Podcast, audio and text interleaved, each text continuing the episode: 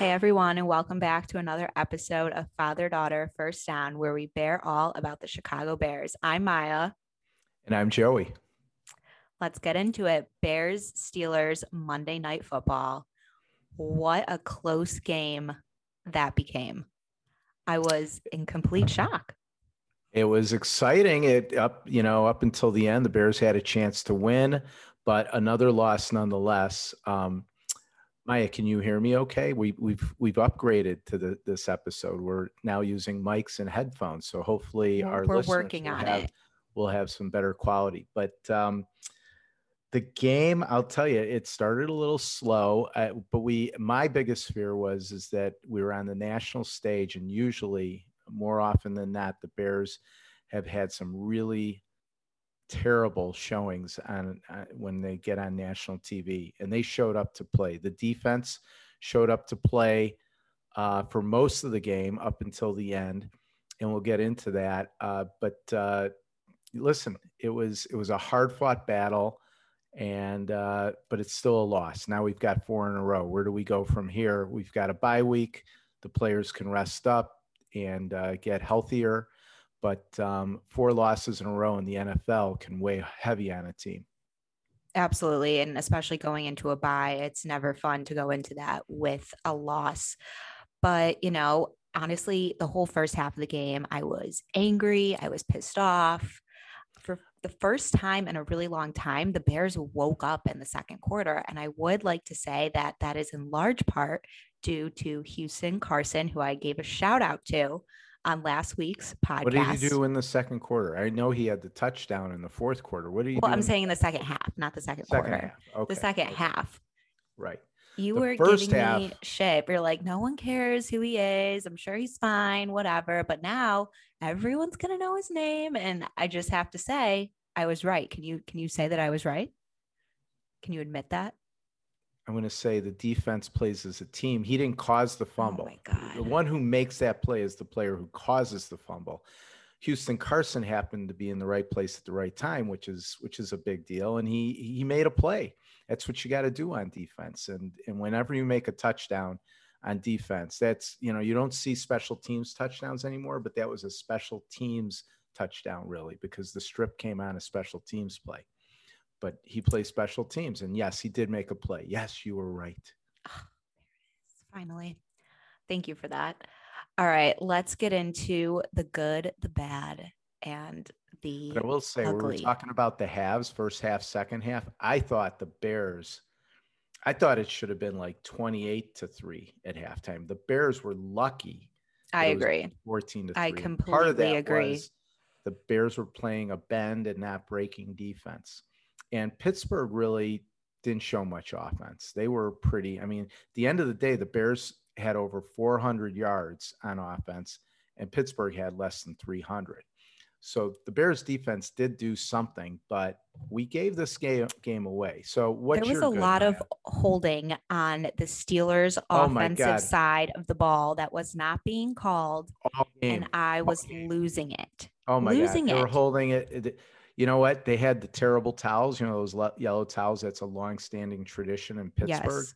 And I think the refs had towels in their pot. They kept on, they they were on Pittsburgh's side because their terrible towels were the yellow flags. And, and it was just going against the Bears all night long. It was ridiculous. I was, We'll get crazy. into I the saw- penalties I later. saw holding almost every play and nothing was being called. And we'll get into Yeah, Derek Watt is notorious for holding and not getting called out for it. So that definitely needs He's to on be. defense, though. He's on defense. No, Derek's on offense. I think You're wrong. No, TJ's on defense. They're both on defense. Okay. We might have to wrong. cut this part out. Okay, so all right, the good. What's your good? The good, I thought we used the tight ends really well, bringing Jimmy Graham in at key moments, even though he, you know, did not make that catch. And I was upset that they ran that play twice. After you and I had discussed it, you explained to me that they ran that play again because Jimmy Graham had a really uneven matchup against um, the Pittsburgh Steelers defender that was blocking him. But typically, Bring Jimmy him. makes those catches. So I wasn't was blocking him, he was covering him. Anyway, Cole Kmet had a terrible drop or, you know, incomplete catch last game. And I don't think he dropped a single ball this game. Mooney had a great, great game for Cole. Um, Mooney had a good game. It was nice to see Montgomery back. I wish that Khalil Herbert had a slightly better game. No, However, they didn't use him a lot. They should have used. yeah, they, yeah.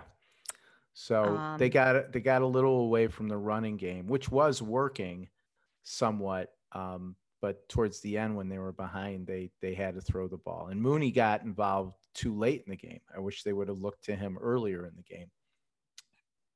We're right. not talking about what everyone always talks about with the Bears, and that's Justin Fields. Justin Fields, a lot I of improvement. There's, there, there's, a lot of improvement. That's a good. It's a lot of. I, this was definitely by far his best game. Um, he showed market improvement, and uh, what can you say? He he's, he's definitely so making he's making quicker decisions. Yes. He's, he's, making accurate throws for the most part. He's not perfect. There's still a lot of room for improvement, but this was a really encouraging game for Justin. Absolutely. And um, I, I, still think that we don't have a great offensive line. I think the offensive line is a huge issue. Um, but you said earlier that you saw improvement in the O line. A little bit, a little bit. But I think a lot of that is is just chemistry too, with Justin having a better feel for his line. Um, maybe the play calling, the scheming was better against this particular defense.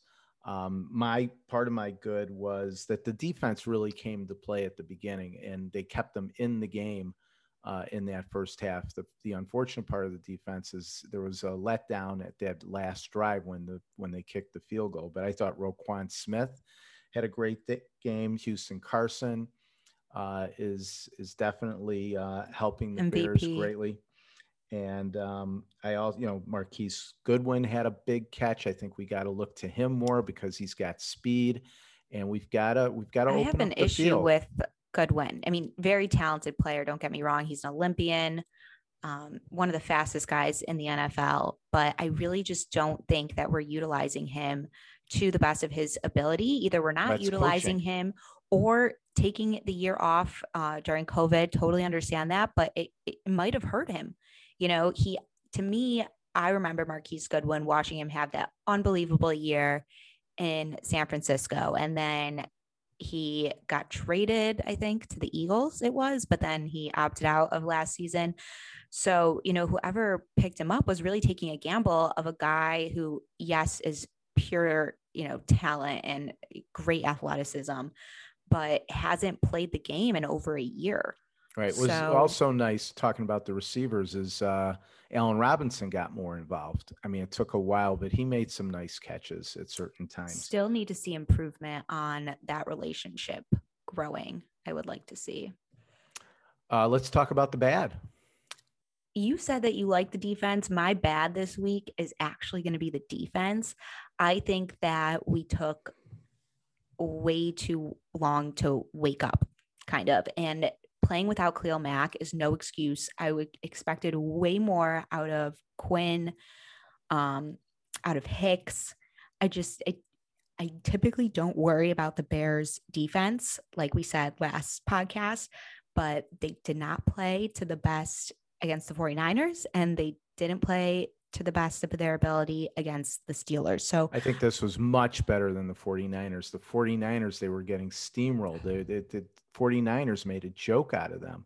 They looked god awful. I mean, it it was like a downhill ski slope with their defense in the fourth quarter against the 49ers. They kept them in the game the first half.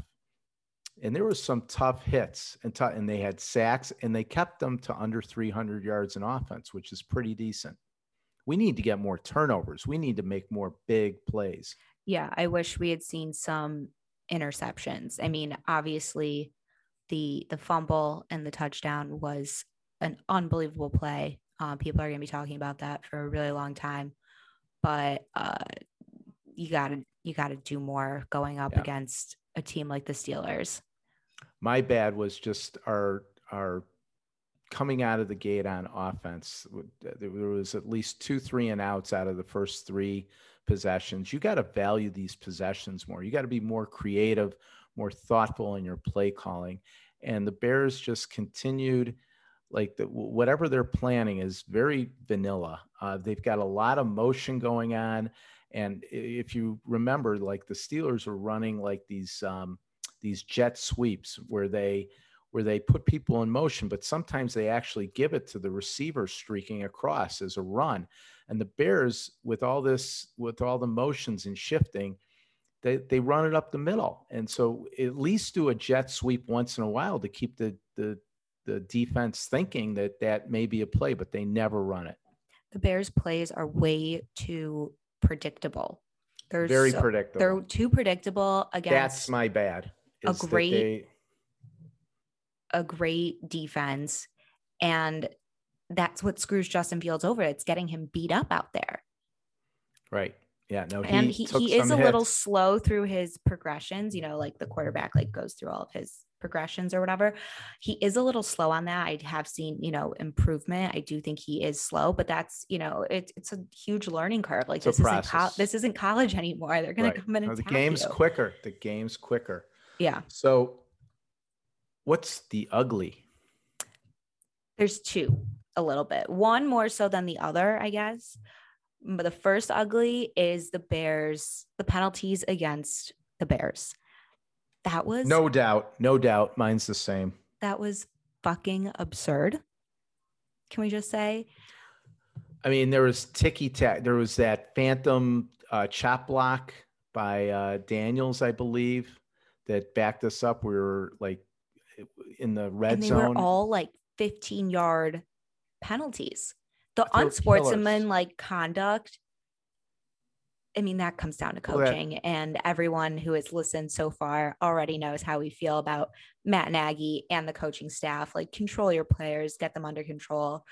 Um, that play that killed us at the end that everyone is talking about is Marsh. Marsh, right. poor guy.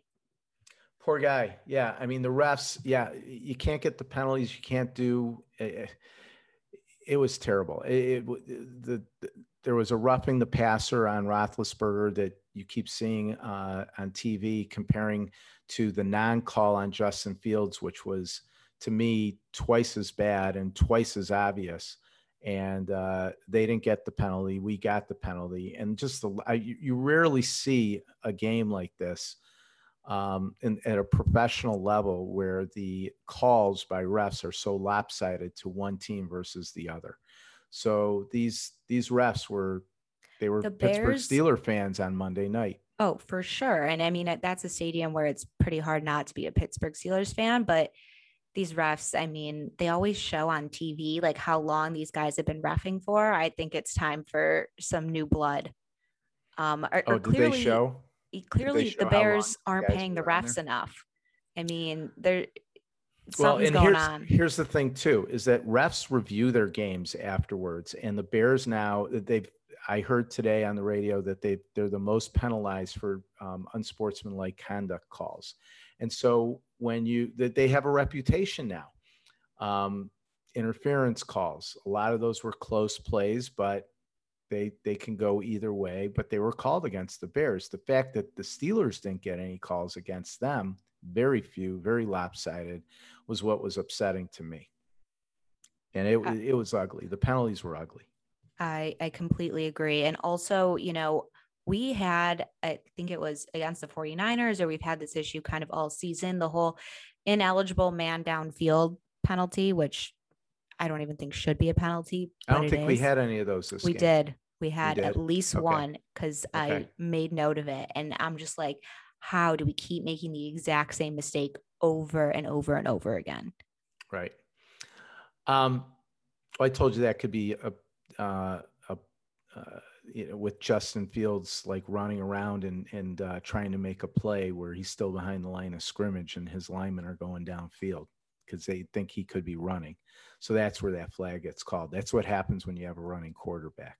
Right. But also the amount of penalties that we got while we were in the red zone or when we we at one point we pretty much pushed the Steelers into the red zone with penalties. It was ridiculous. 115 yards of penalties. You're not going to win too many football games. The No. fact that, I mean, this was our best offensive game, over 400 yards, but the penalties really erase what we did on offense. Um, but but we hung in there. We should have won the game if our defense could have held. If we didn't get that penalty, this this game would have been a W. But it's This- not. It's not. So we have defense to. was so close, but they couldn't hold off at the most critical moment of the game. Right. Well, a big chunk A of big that chunk was of that, that was that was penalty. that penalty, which and that was so unfair. BS call, BS call. But we have to live with it and we have to move on. And I think it's time for the sauciest play of the game. All right. You want to deliver the sauciest play of the game? My sauciest play. Well, no, we talked about this. So we're we're uh, the sauciest play of the game was Houston Carson's touchdown run that made the game. Uh, That may the- put us in the game, really. Well, yeah, it was the fourth quarter. It was a key moment when uh, special teams forced the fumble and Houston Carson ran it in for a touchdown. Um, it was sweet.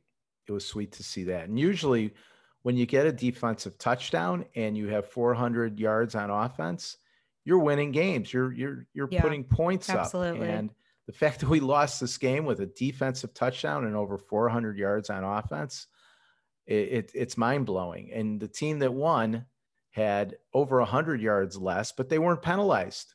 No. So we really, you know, they're going to look at the tape of this and they're going to be. Uh, it, it's it's- Commentators on the news are already saying that it's bullshit. Oh my yeah, well they were favorite- saying it during the game. Oh yeah, totally. I mean, it is mind-boggling.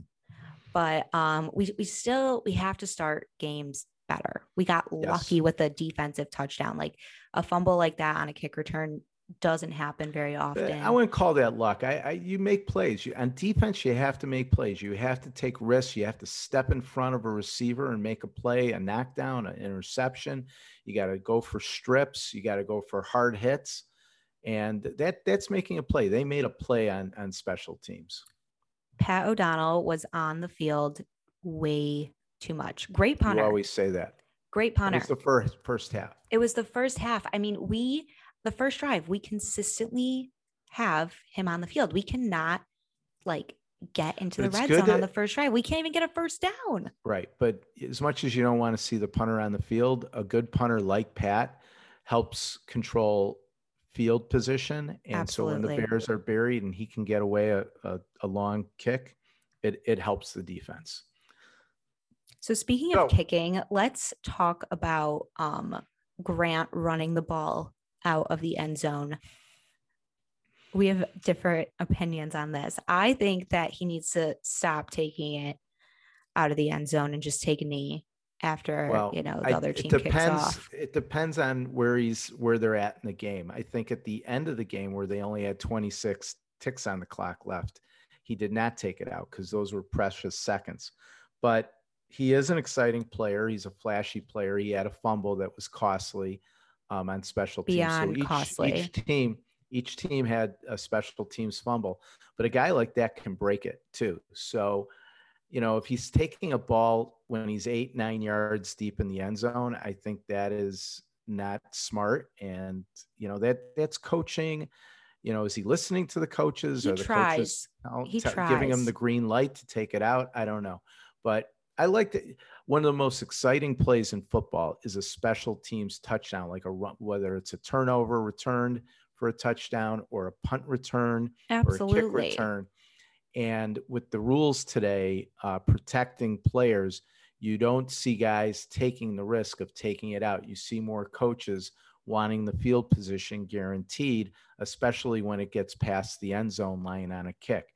The fact that he's taking it out for me is exciting and uh, it reminds me of the days of Devin Hester. He's no Devin Hester, but he's uh, he's he's an electric player, and that's why they they brought him on the team. That's why he's there. He's there to run it out. So I want to see him run it out more often than not, depending on the the time. I think from what I've going on in the seen, more often than not, he doesn't make it to the 25.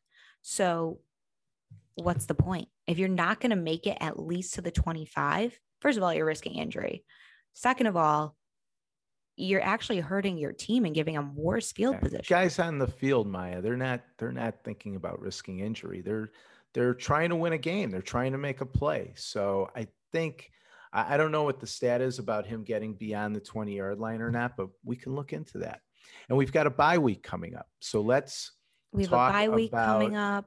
the fact that we're Um, not going to lose this week, which is the good news. That's going to be the good starting out next week because we are going to do a bye week show, right? And we're going to We are. try and We've have gotten guests, our first set of guests for the bye week. We're tell tell everybody what we think we're going to plan. Well, I'm not going to spoil anything because I don't want to make any promises that we can't keep. But we, I am promising that we are going to answer questions that everyone has sent in.